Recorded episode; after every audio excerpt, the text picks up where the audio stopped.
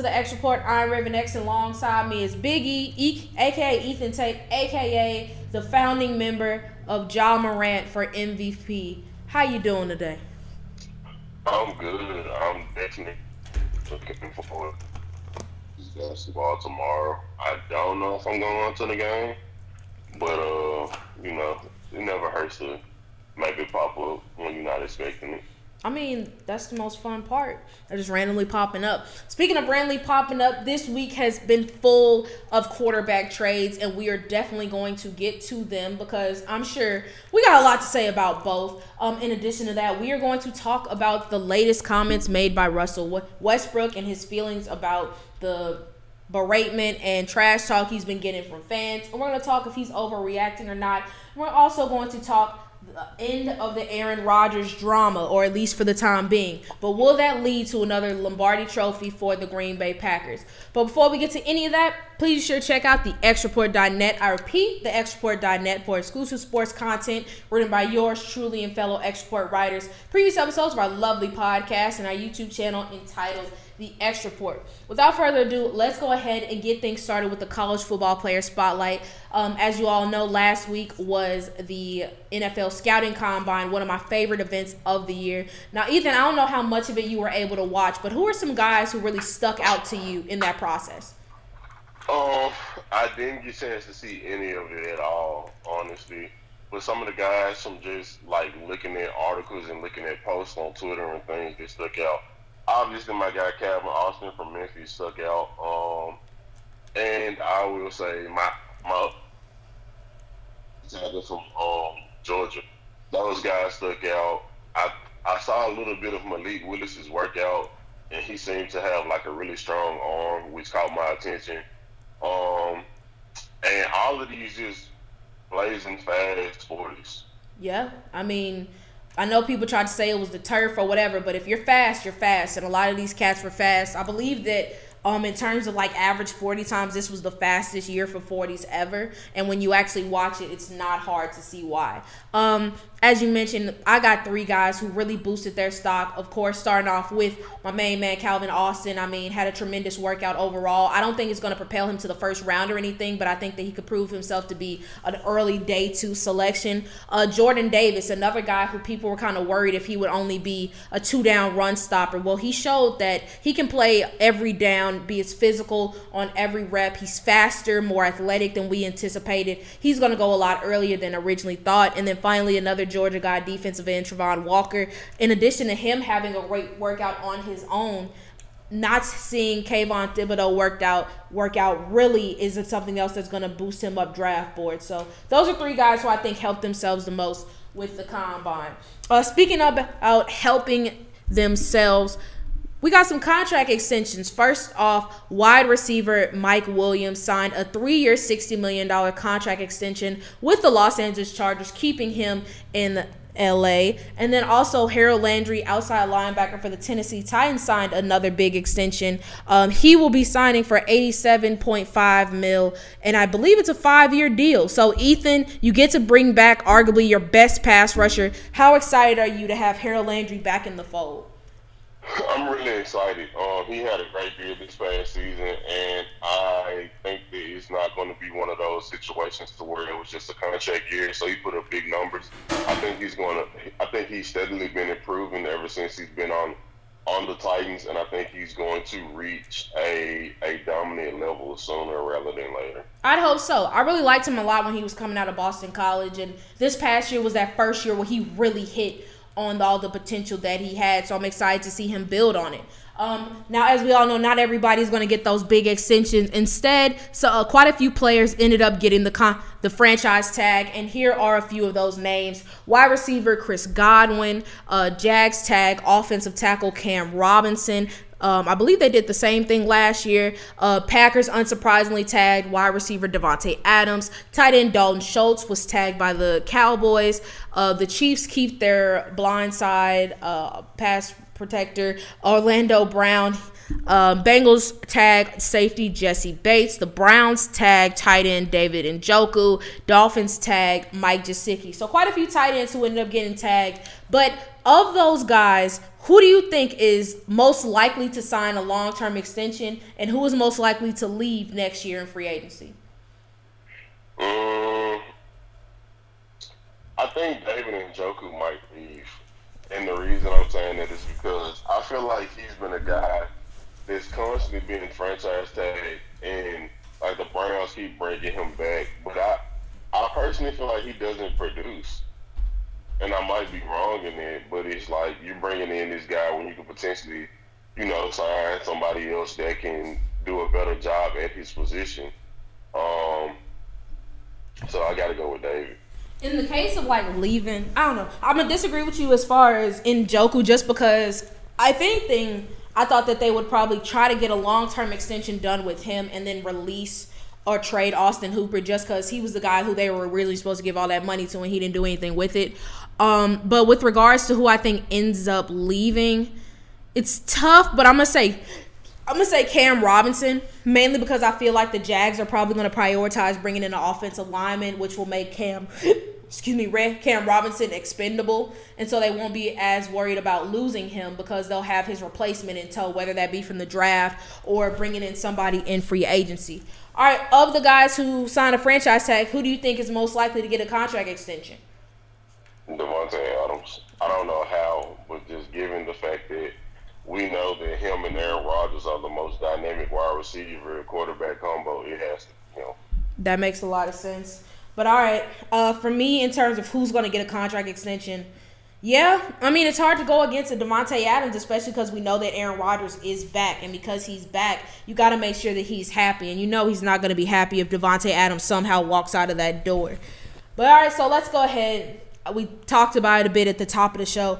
We got to talk about these trades, starting off with the biggest one of the week. After it was announced that uh, Aaron Rodgers was going to be returning to Green Bay, it was clear that it was not exactly the happiest moment for the Denver Broncos. However, not only did they bounce back, but they bounced back in a bigger way, going, fulfilling the trade to get quarterback, my brother in law, um, Russell Wilson. Here's the trade terms. Um, Denver will be receiving Russell Wilson in a fourth round pick, while Seattle will be receiving Drew Lock, Noah Fant, defensive line, and defensive lineman Shelby Harris, two first round picks, two second round picks, and a fifth round pick. It's a lot to kind of unpack here, but let's go ahead and break things down to the winners and losers. So let's say two for each side. Starting off with who would you say are two winners of this Russell Wilson to Denver trade? Mm, obviously, I think obviously Russell Wilson for the fact that I think being in Denver, he's in a better situation to win ball games. Um, I'm gonna leave it there for now. Okay. And then for the Seattle side, I think that I think Drew Lock won. And the reason I say Drew Lock is because I think when he was in Denver, he had a lot of like outside noise and where he wasn't able to focus and just the whole concept of like, hey, is it him or um is it him or is it going to be someone else that's the future of that franchise? I think at least in Seattle, like he's going to get an opportunity with some amazing weapons in DK Metcalf. Um, he's bringing over Noah Fant, who he has a rapport with, who will be great. And you have Tyler Lockett, so I think he has the opportunity and potential to potentially shine in Seattle.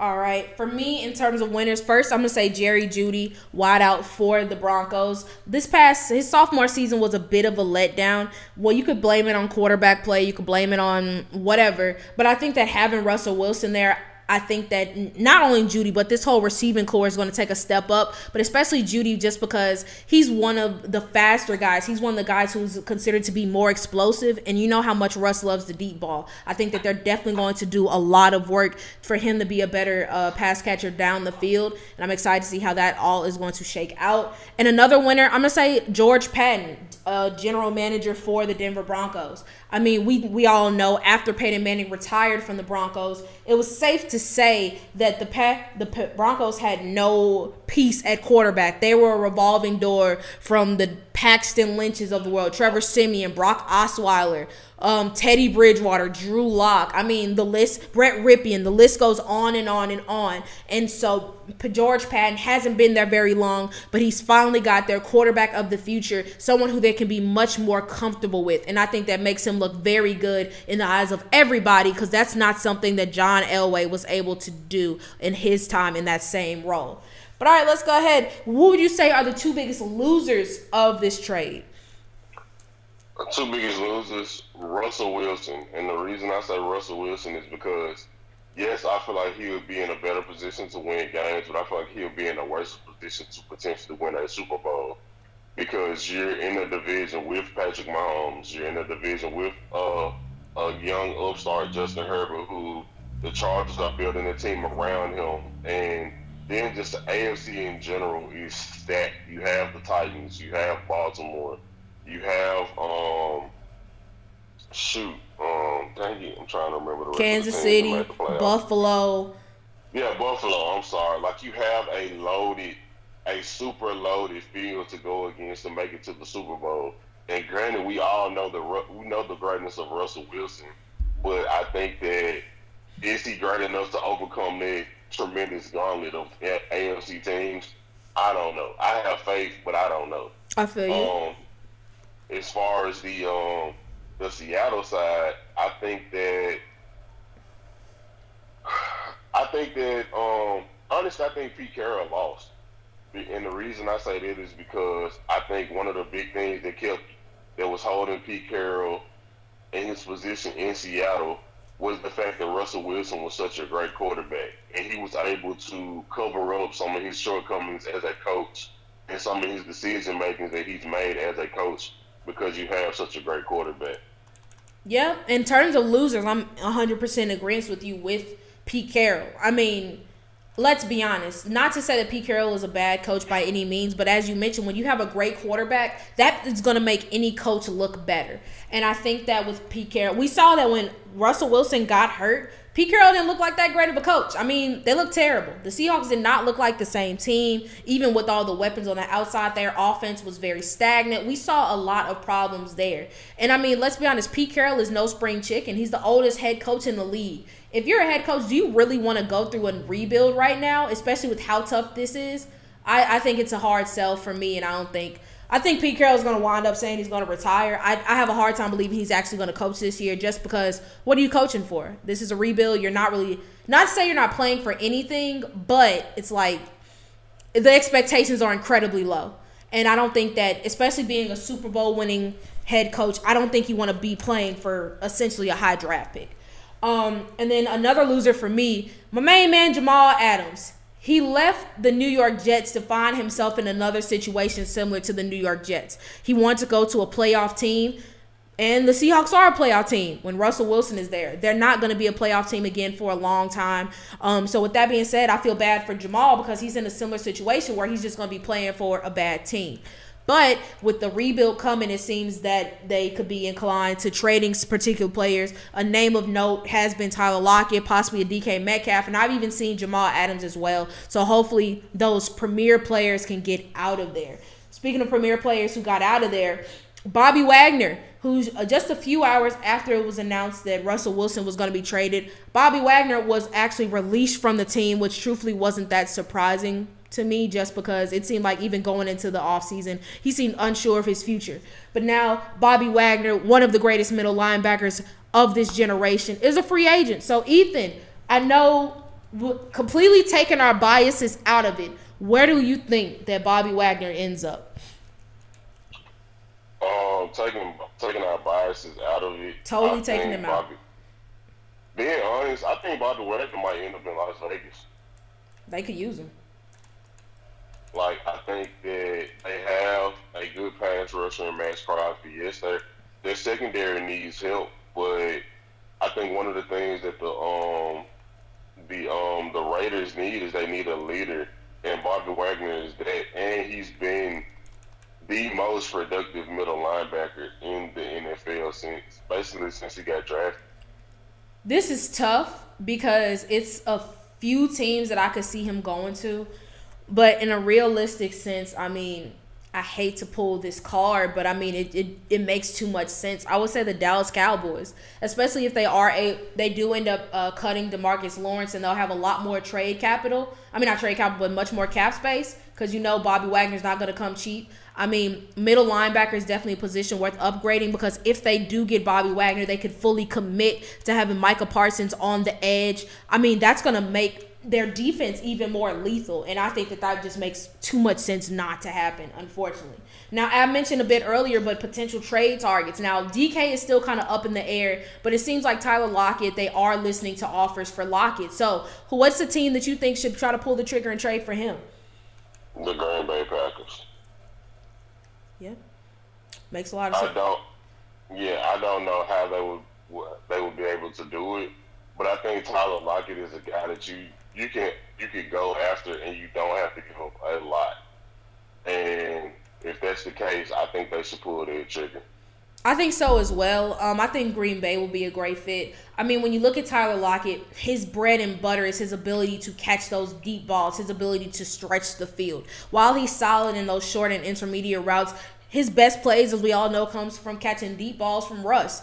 And Low key, I kind of want to say Denver just because it'd be nice to have a receiver that Russ already has that chemistry with. But in a realistic sense, I could see the Arizona Cardinals trying to pull this off. We know how big of a factor it was for them to throw the ball deep. Kyler Murray has a cannon of an arm. Christian Kirk's going to be on his way out. Why not go ahead and bring in another great deep threat with an even better deep threat in Tyler Lockett? All right, one more piece before we move on from this trade. While especially at the initial onset of this trade, it was thought that the Seattle Seahawks will possibly ride it out with Drew Lock or maybe even go with the rookie. It seems that they have their eyes on a bigger fish, that fish being uh, Deshaun Watson. They're expected to explore trade scenarios for Mr. Watson. So let's say that they are able to make that happen and they do bring in Deshaun. How much better or how much worse do you think Seattle will be compared to how they were with Russell Wilson? I think that they. Mm, I'm not gonna say they'll be the same. I think they'll be very similar because the, reality of it is, is like if you go for the Deshaun Watson, you keep the same weapons, you're going to be great. But your defense is severely declined because you got rid of Bobby Wagner, and like if you do trade Jamal Adams, then you're going to basically be in the same, uh, similar situation to what Deshaun was in with the Texans, to where you have a great offense, but you can't stop anybody. Yeah. So I think they'll be in a similar situation in the sense of like they'll be a playoff team, but they won't have any traction to winning a Super Bowl. I feel you on that, especially because I mean, if you don't have a defense, which excuse me, um, which let's be honest, I mean Shelby Harris is a very good and underrated defensive lineman. I like Shelby Harris a lot, but he's not going to be enough to carry this defense. Same could be said for Jordyn Brooks, who had a really good second year in the league, but he's not Bobby Wagner. I think that this defense is going to undergo a lot of issues, and plus they still have a terrible offensive line. So I love Deshaun Watson, and I think that it would not be the biggest end of the world. I think he'd make them competitive, but I think there's still a lot more work on this roster that needs to be done before I'm really taking the Seattle Seahawks seriously. All right, so let's go ahead to the other quarterback trade. After missing out on both um, Russell Wilson and Aaron Rodgers, the Washington Commanders got their quarterback. Technically, they made a trade for Colts quarterback Carson Wentz. Um, in the trade, the Commanders will get quarterback Carson Wentz in a 2022 second round pick, while the Colts will get a 2022 third round pick and a 2023 third round pick that can become a second round pick if Carson Wentz plays 70% of the snaps, as well as a 2022 second round pick. So, same as we did with the Russell Wilson trade, let's go ahead and say two winners and two losers, starting off with two winners of this trade. Two winners, um, the Indianapolis Colts for getting rid of Carson Wentz. I know that they currently don't have a starting quarterback, but I feel like they they're making this move the utmost confidence they'll be able they'll be able to get somebody to replace him, i.e., someone along the lines of Jimmy Garoppolo, maybe Matt Ryan. But to be able to get rid of him, um, is I feel like it's easy as they they did. Like they have to be a winner. Um, from the Commanders side of it, uh, it's hard for me to really find a winner, but I might say Carson Wentz because he might just be in a he's in a different uh crap. It's hard for me to think about it. He's in a different situation and he has better weapons. That's the best way I would put it. Honestly, I don't know if I would say that. I mean, Terry McLaurin is great. Antonio Gibson has potential, but Jonathan Taylor was a bad man, and Michael Pittman. I don't know if I. I think I'd probably go Pittman and and Taylor right now. But I mean, I, I get what I'm you're talking about. Total like because he has a number one, a number two, and a running back that he can catch out of the backfield. Eh, yeah, yeah. I don't know. Curtis Samuel hardly played last season, so it's hard to really kind of factor him in. But I get what you're saying. Um, all right. So my winners, first things first, Indianapolis is finances because a big question with regards to trading Carson Wentz was who wanted to take on that heavy load of his contract. I believe he still has oh, supposed to be owed over a hundred million dollars. Well, Washington did so. They took on his whole contract, which means the Colts don't have to pay him anything. So if anything, they they save themselves a lot of money. And even though, like you mentioned, they're ne- technically losing a starting quarterback, they're saving themselves a lot of grief that would have come with keeping um, Carson. So that's a win for them. And also, I'm going to say Jonathan Taylor. I mean, Jonathan Taylor was a bad, bad man this past season. And I think that his role in production is only going to increase, especially because the uncertainty of the quarterback position. So I think that his numbers, even though they were gaudy and impressive this year, I think they're only going to be better this upcoming year. All right, who would you say are two losers for this trade? Um, two losers. Um, the the Washington fan base, I think, because they were in a position of thinking that they might get one of the better top, one of the better quarterbacks in this free agency um, slash trade season, and I think that they, the team in and of itself, they jumped the gun granted, yes, you weren't able to get Russell Wilson, Deshaun Watson, or Aaron Rodgers, but you could have very well waited it out and maybe gotten a Jimmy G, or in my opinion, a better quarterback than Jimmy G in Matt Ryan, because I don't think that his tenure in Atlanta, I think his tenure in Atlanta is done. Um, during this trade deadline season, I think they kind of just went after um, the first opportunity that they can get to potentially get a different quarterback. Because in all honesty, in my opinion, Trevor Heinicke and Carson Wentz, they're in the same type of um type of stratosphere as a quarterback. From the from the Indianapolis coach standpoint, I think the loser was Frank Reich because he went out of his way to try to get um, Carson Wentz, and he showed that he was, and it was proven that he wasn't the guy. So they might have some um, some trust issues with further decisions in the future. I feel you. Um, moving on, for me, I would say Washington just in general. Like, As you mentioned, they really jumped the gun on this trade. Like I understand being desperate and wanting, you know, wanting a quarterback, missing out on the big guys, trying to get somebody else. But I feel like, like you mentioned, I feel like they could have gotten better, but they rushed. And I mean, if you look at it like, like you mentioned, the Colts don't even have a starting quarterback right now, but they're still willing to get rid of Carson Wentz. What does that tell you? But you were so willing to get him. It's just it's a bad look.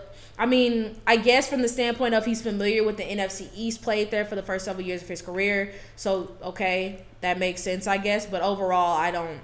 I, I, I don't like it for them. And another loser, I'm gonna say Taylor Heinicke. Um, as you mentioned, I mean, truthfully, Taylor Heinicke wasn't terrible. He wasn't great last year either. But I just I don't know. I think that they really could have just rolled it out with what they had with regards to Taylor Heinicke and then drafting a rookie and having a competition.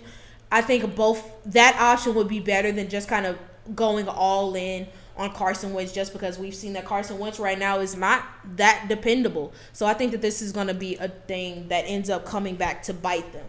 But all right, speaking of things coming back to bite them, um, gambling seems to have come back to bite Atlanta Falcons wide receiver uh, Calvin Ridley, who was suspended for this upcoming 2022 season for apparently gambling and betting on Falcons games. Uh, following his suspension, uh, Ridley sent out a number of tweets, um, including things such as. Um, I bet $1,500 total. I don't have a gambling problem. Um, other things that he said were, oh my gosh, if I can find the I'll find them when I don't care. But it's definitely been a, a bit of a. It's been a. I'm trying to find the right words for this. It's definitely been a bit of a dividing conversation. Some people understand that he should have been suspended for as long as he was because of his decision to gamble, particularly on his teams, even though he did pick them to win. Even still, people find him untrustworthy and question if he can do it. And others feel like his. Um, feel like his decision was a bit uh, rash, and they think that it was an unfair suspension. For example, uh, Jay Williams on Get Up on ESPN said, "You're going to suspend Calvin Ridley for 1500 parlay bet, but when there's a history of players having domestic violence, when you look at the history of the league, they only get suspended for six games." So, Ethan, what are your thoughts on this? Do you feel like Calvin Ridley was justly suspended? Was it too harsh? What are your thoughts on all of this? I don't think he was justly suspended. I think it was too harsh in the sense of like I agree with Jay Wright where it's like um yeah you get guys that have had domestic disputes and even way in other legal troubles and they get suspended three games max but this guy he bet on his team in games that he didn't play in like he was injured right. I think that's the thing that that's the that's the deciding factor for me. It's different if he was actually in those games and he bet he bet on those games and he might have changed outcomes of games. And even then, I wouldn't suspend him a whole season.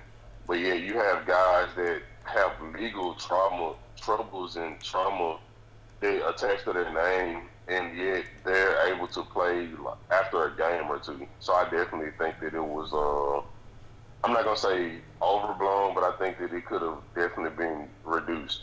I agree. I think that in just in terms of, like you said, like the priorities and comparing it to what other people get suspended for, I think that it is incredibly. I think it's wrong. Not say he shouldn't have gotten suspended because I agree that it is very hypocritical that players can get suspended for betting, but I mean the league is making so much money off of these bets. I get that, but I can understand why you kind of have questions about a player betting on games. Sure, you're betting for this our team, but who's to say you're going to keep betting on our team? Who's to say that you might make extra money by dropping a pass or who's to say you might not blow a game just so you could make some extra money like so little things like that i can totally see why that would be problematic and why it could lead to trust issues and a suspension being warranted however i think missing a whole season especially in comparison to players who um, only miss a few games due to domestic violence instances i think that that's that's the biggest problem and as you mentioned, it's not like he was playing in those games. Most of this past season, he missed out on because he took the year off for personal reasons and for his mental health.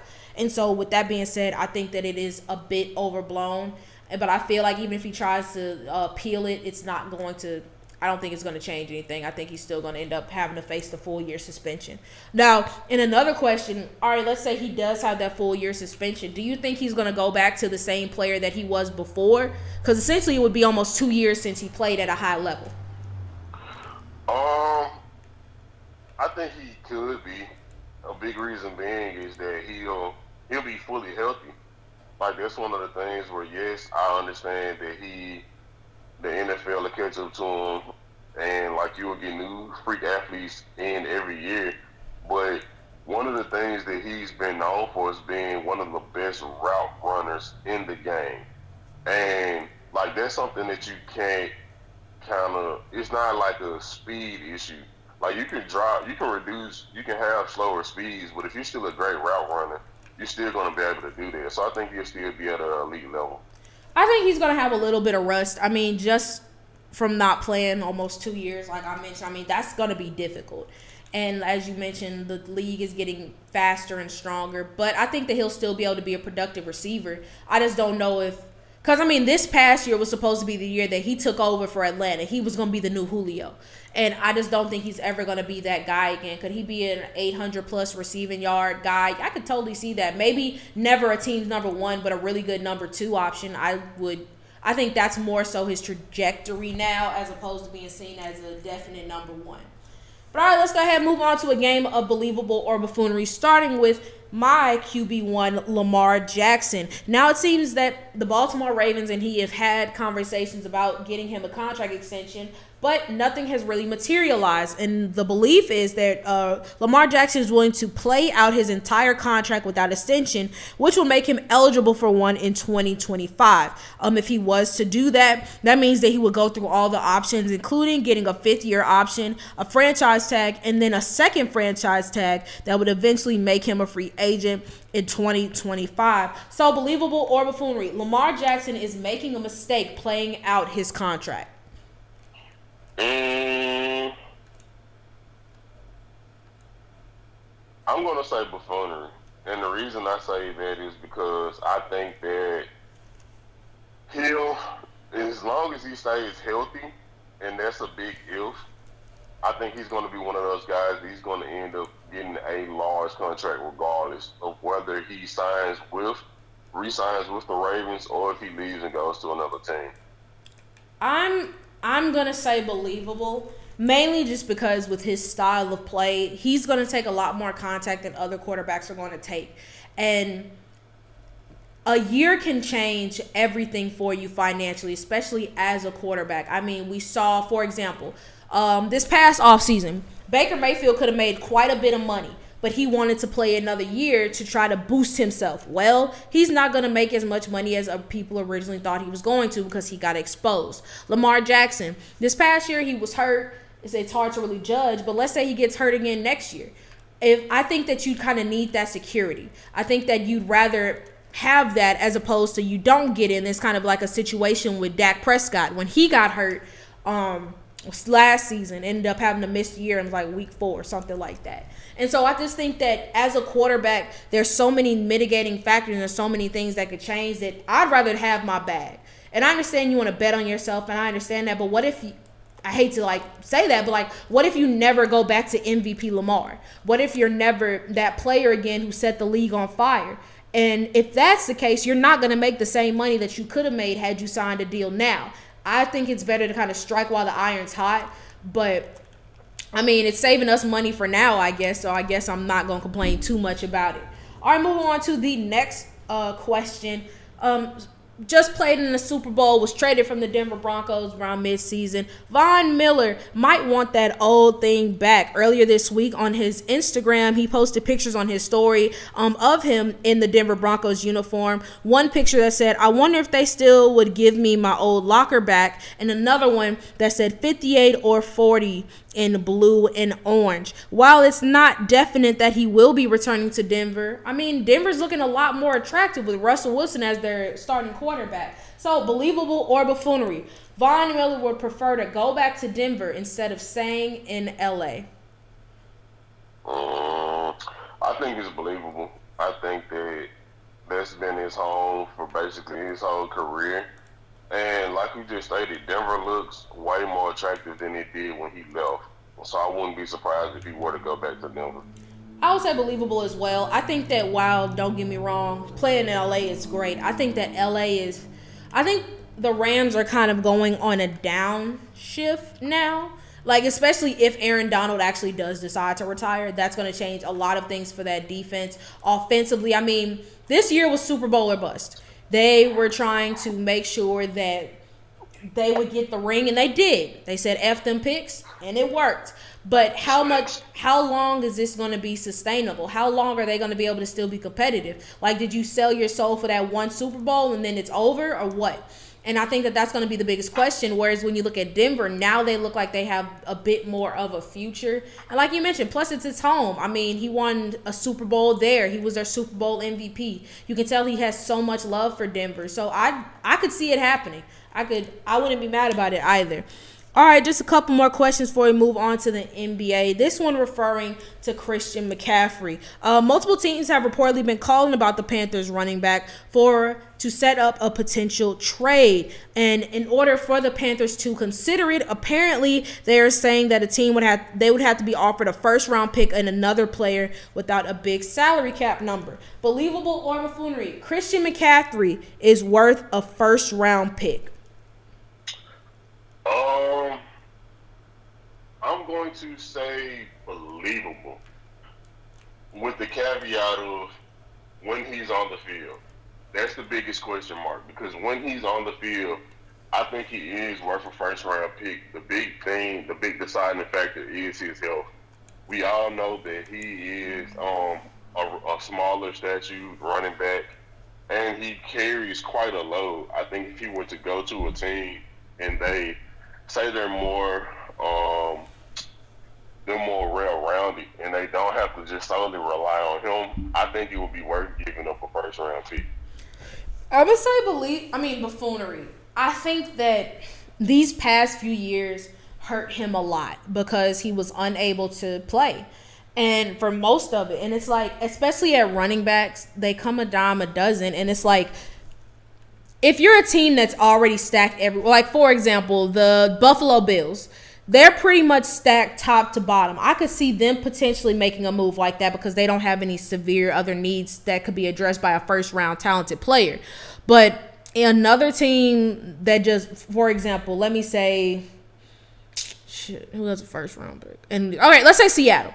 I don't see Seattle doing it because they have so many other needs and so many other things that they can work on. Whereas they can just find another solid running back in free agency or in the draft that can do similar things to Christian McCaffrey. Maybe not to his level, but I still think that one is a lot to ask for for a player who hasn't really been able to play the past couple of years. So I would say buffoonery. All right, last question. We mentioned it earlier. Aaron Rodgers will be returning to the Green Bay Packers. While the um, report that he signed a $200 million contract was not exactly the case, he's still going to be going back for an undetermined deal. That's fine and dandy, but now the pressure is officially on. And it begs the question of if he can finally lead the Packers back to another Lombardi trophy. So, believable or buffoonery, the Packers will win another Super Bowl with Aaron Rodgers within the next two seasons. Buffoonery. I don't see that happening. I think that given I think that he he has the talent to make it to the Super Bowl.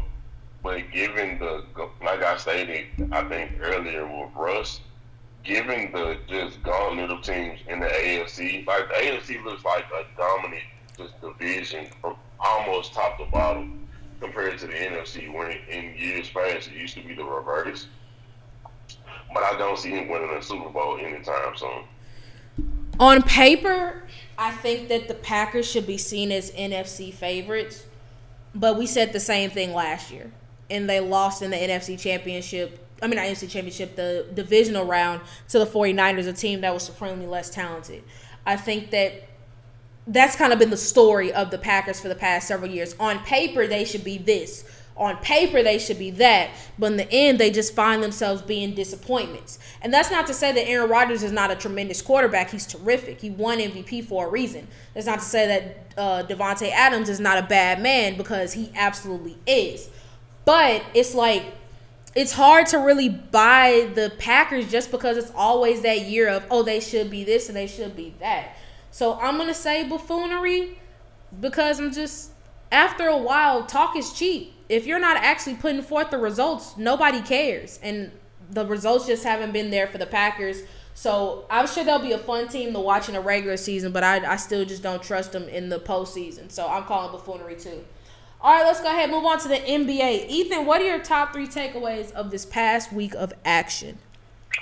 Um, that the Golden State Warriors are going to the fate of their playoffs and the fate of their chances of the NBA championship hinge on what Draymond looks like when he returns. He said on his podcast he return he plans to return March 10th against the Washington Wizards, aka tonight. And yeah, I forgot. It's tonight. Dang.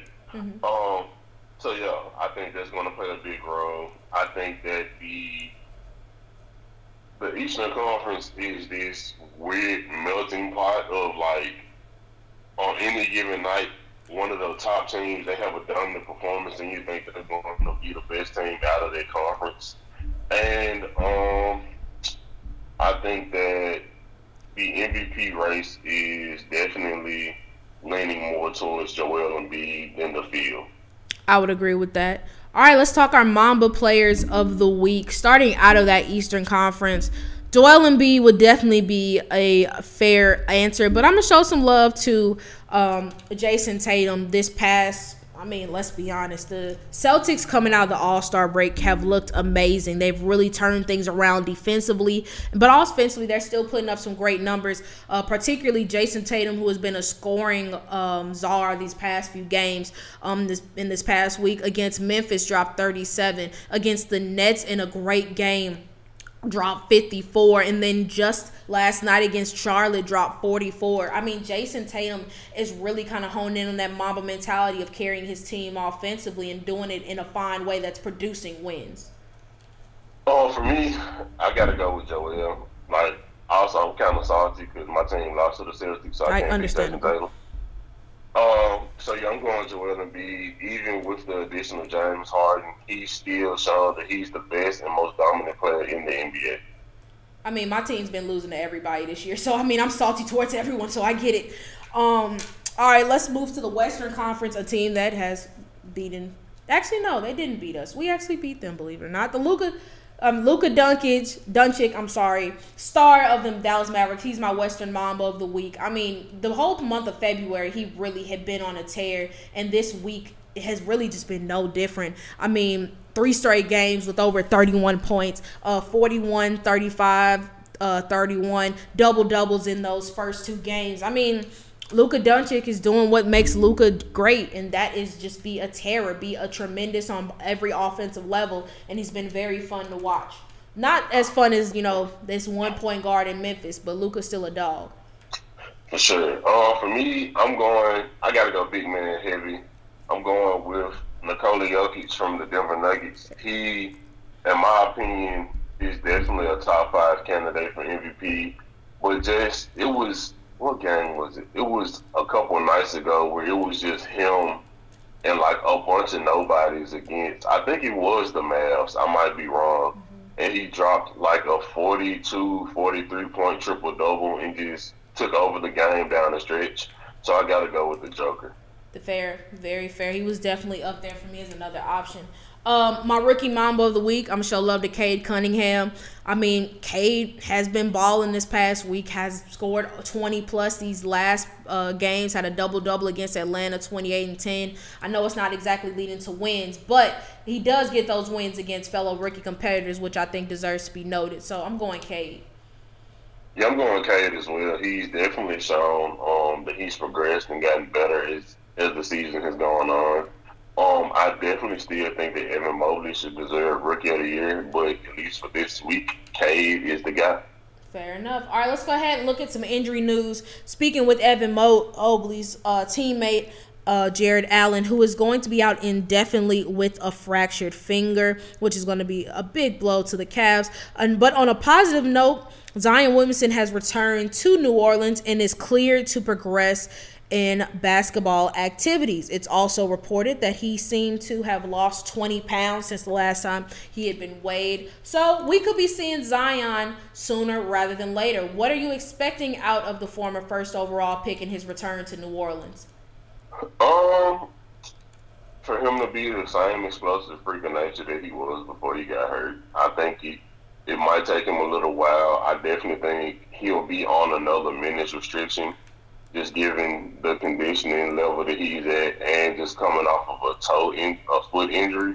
But I think he in those limited minutes he'll show signs of being that guy that we were like, Oh my God, this is a this is a superhero in the NBA jersey type of type of vibe.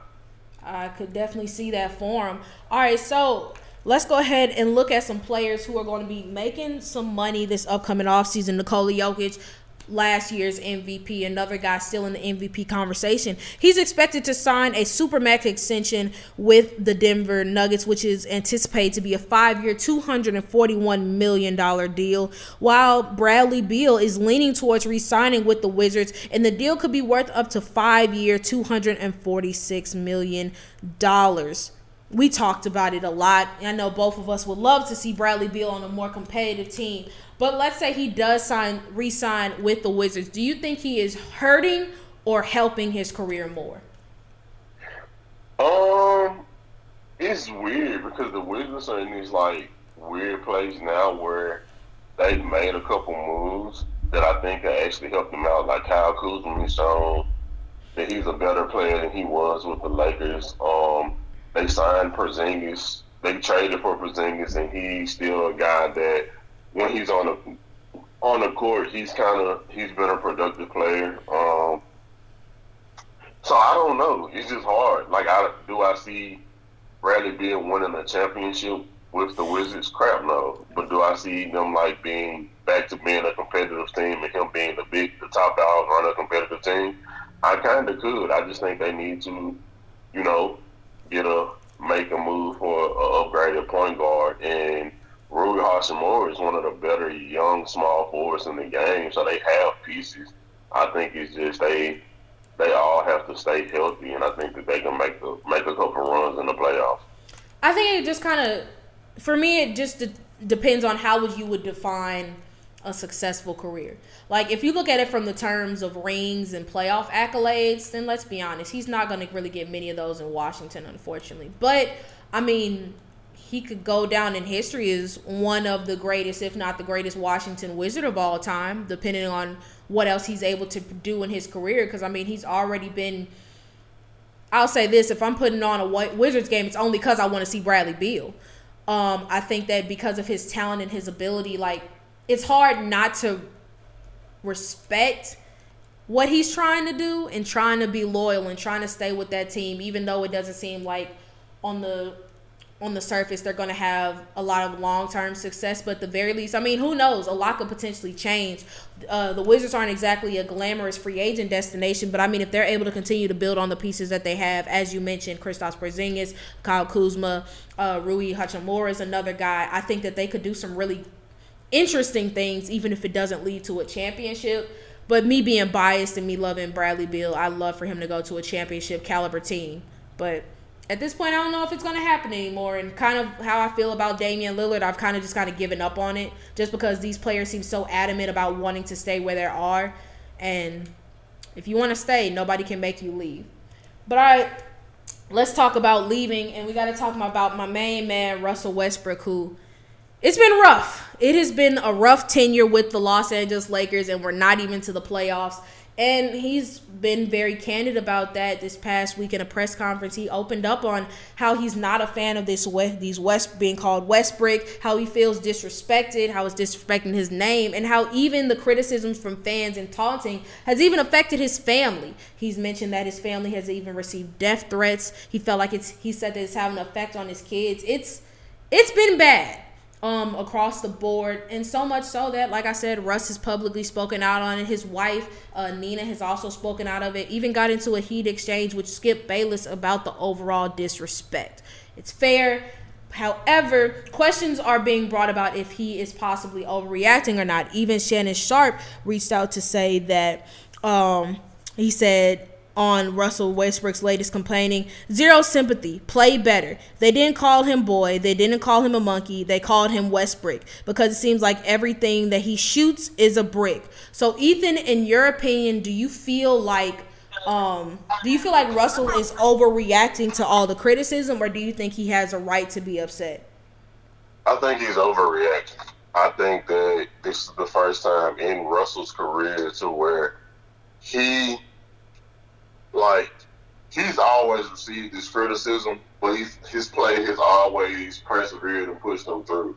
Like even on, on other teams that he's been traded to, he's played he's played subpar in the first half of the season, and then the second half of the season it clicks, and he figures out the best way to fit in on that team, and he pushes that team to a playoff position. And with the Lakers, when you're playing for a team with that rabid of a fan base and that much history and tradition behind it, you're going to receive way more criticism behind it. And one of the things that I saw as I was reading something on Twitter one day is like people Westbrook was the guy that was behind the narrative of calling KD a cupcake. And he was perfectly fine with calling KD a cupcake, but now he has issues with being called Westbrook. Westbrook, I'm sorry. And like Shannon said, it's not like anybody um, that we know of are like saying really great derogatory things towards you. Now, granted, the death threats and things of that nature towards his family, that's definitely disrespectful and that definitely has to stop. But if he's just run of the mill normal trash talk that any player goes through, then I think he's overreacting. Yeah, I agree with with with regards to the Westbrick thing. I think that is overreacting. Um, oh, I'm sorry. Yeah, I was. I'm sorry. I got it working now. Um, yeah, but with regards to the Westbrick thing, I think it is a bit of an overreaction. But I can understand his frustration if he feels like it's having an effect on his kids.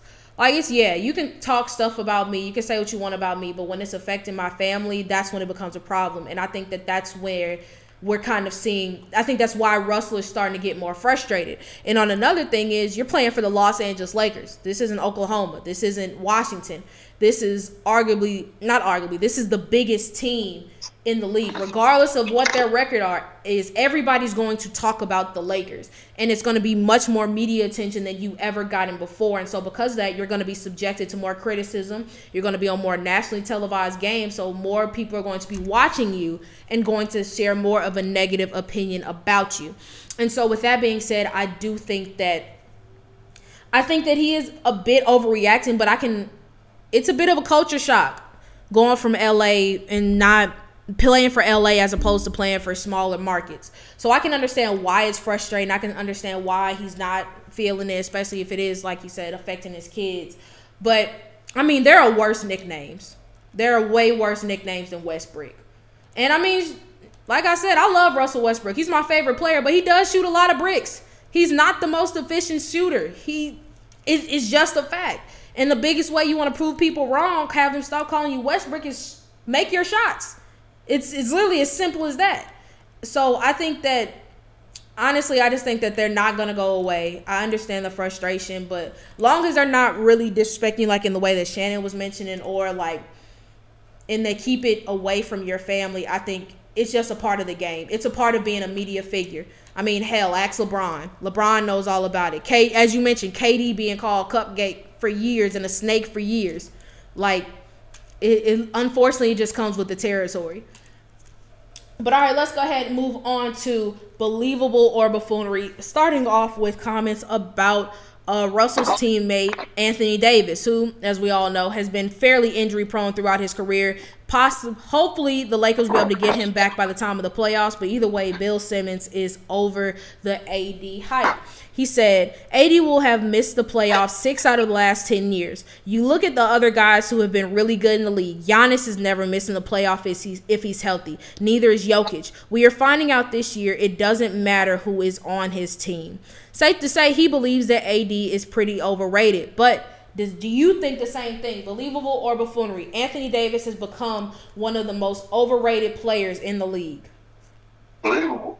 Um, with honestly, if you look back at his team with the New Orleans Pelicans, where he was the best player, yes, his roster wasn't the best, but it was him, um, a really good version of Jrue Holiday, and they only made the playoffs what twice. Mm-hmm. One year they got swept. Granted, the year they got swept, they played the Warriors, and AD was a prominent factor in there. In the second year, they beat the Blazers, but it was more so because of um, just the defensive um, game plan that they put against um, Damian Lillard, and AD was a good, play, a good productive player in that game, in that series as well. Like the only real time I feel like AD truly impacted winning in a um, major way as far as a playoff standpoint was that bubble series, that bubble year with the Lakers he was a key piece to their championship team. But I think outside of that, he really has shown that like, hey, you can't depend. Like he's not that guy. Yeah, yeah, I feel you on that. I'm also saying believable because I mean, say it a lot, but it always remains true. The best ability anybody can have is availability, and truthfully, he's not available. He has not been available throughout much of his career. And as you mentioned, when the Lakers won a championship, nobody, I think you take AD off that team, they don't win a ring. I believe that wholeheartedly. However, aside from that, you can't live off that forever. Like you have to do more, especially if you are slated to be the next guy. The Lake they're going to be handing you the keys to the franchise whenever LeBron leaves. But you have not proven to be trustworthy. Like you're not somebody who a team really feels like they can build around, which is kind of frustrating, especially if you are the Lakers and you're used to a certain expectation of winning. So yeah, with that being said, I'm I'm calling believable. All right, let's go ahead and move on to your main man, Ja Morant, who, while he has been setting the league on fire this season, not everybody is convinced. Um, Colin Cowherd on his podcast said, Fans and the media have fallen for this. It's called John Wall, Russell Westbrook, and Derrick Rose. Essentially, he's not really buying that Ja Morant will be a long term superstar because of the comparisons to other athletic point guards. So, believable or buffoonery, Ja Morant is bound to struggle long term due to his style of play.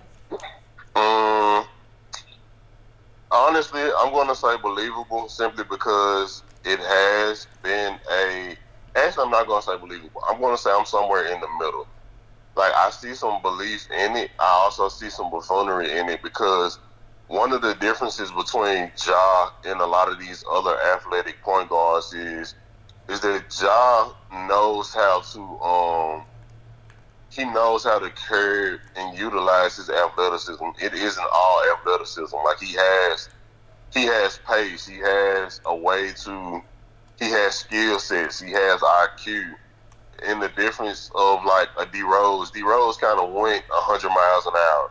Westbrook has always gone 100 miles an hour. You don't always see Ja go 100 miles an hour. You see him have moments where he just rails it up and then he explodes.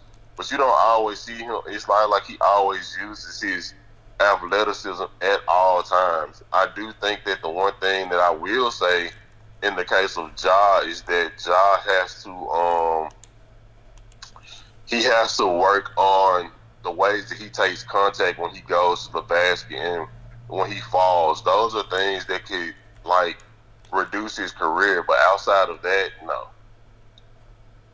Yeah.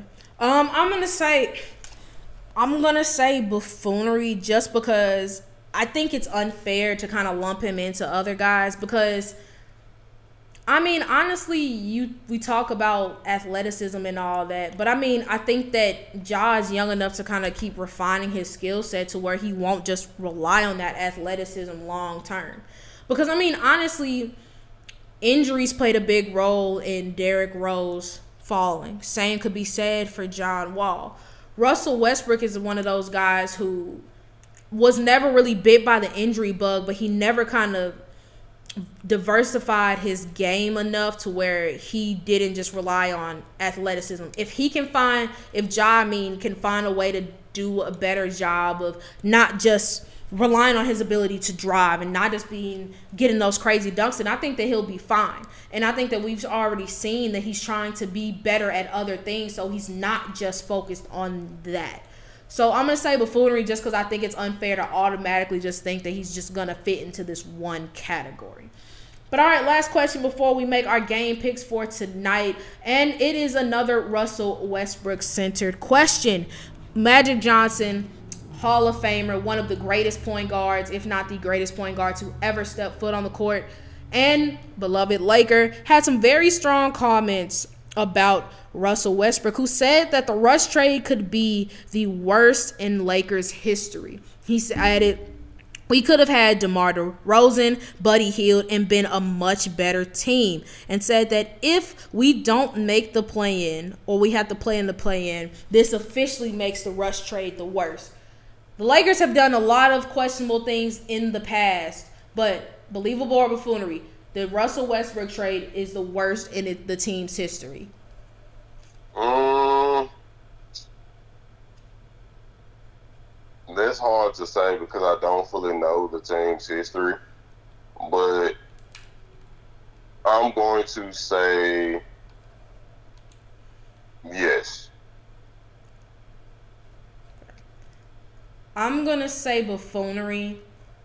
Yes, it was not exactly the best move we ever should have made, but it's it's weird because I would say that the Dwight Howard trade was worse. And the reason why I say that is because I think you you're upset about the Russ trade because you're like you're comparing it to who you could have gotten. Okay, that's fair. But at the time that we traded for Dwight Howard, he was undoubtedly the best center in the league. He was undoubtedly one of the most dominant defensive players. He was going to be the next, he was going to be the franchise after Kobe. And he got here and it was terrible. It was not good in any form or fashion. And I mean, don't get me wrong, it's hard to be a superstar playing with Kobe Bryant, but I find what he did more disappointing because he came in with more hype. When the Lakers traded for Russell Westbrook, everybody knew what Russell Westbrook was. I think if anything, you can't be as mad at Russell for being who Russell is. You have to be more mad at the front office for going this route as opposed to other people. So if we're talking in terms of quality of player, I would easily say no. This isn't the most this this isn't the worst trade. But if we're talking about I mean, hindsight is only you know twenty twenty. I nobody really thought or knew that DeMar DeRozan was going to be going off the way that he is. He still would have been a better you know get than Russ at the time, but I I don't know. I have a hard time saying it's the worst just because the Lakers have already, like I said, made not great decisions, and I still maybe because personally I'm more upset about the Dwight Howard trade. That's why I think that's worse. But I don't think that Russ is. I don't think Russ is the worst. But all right, let's go ahead and make our game picks for tonight, March 10th. It's an easy night, only two games, but they're going to be pretty important.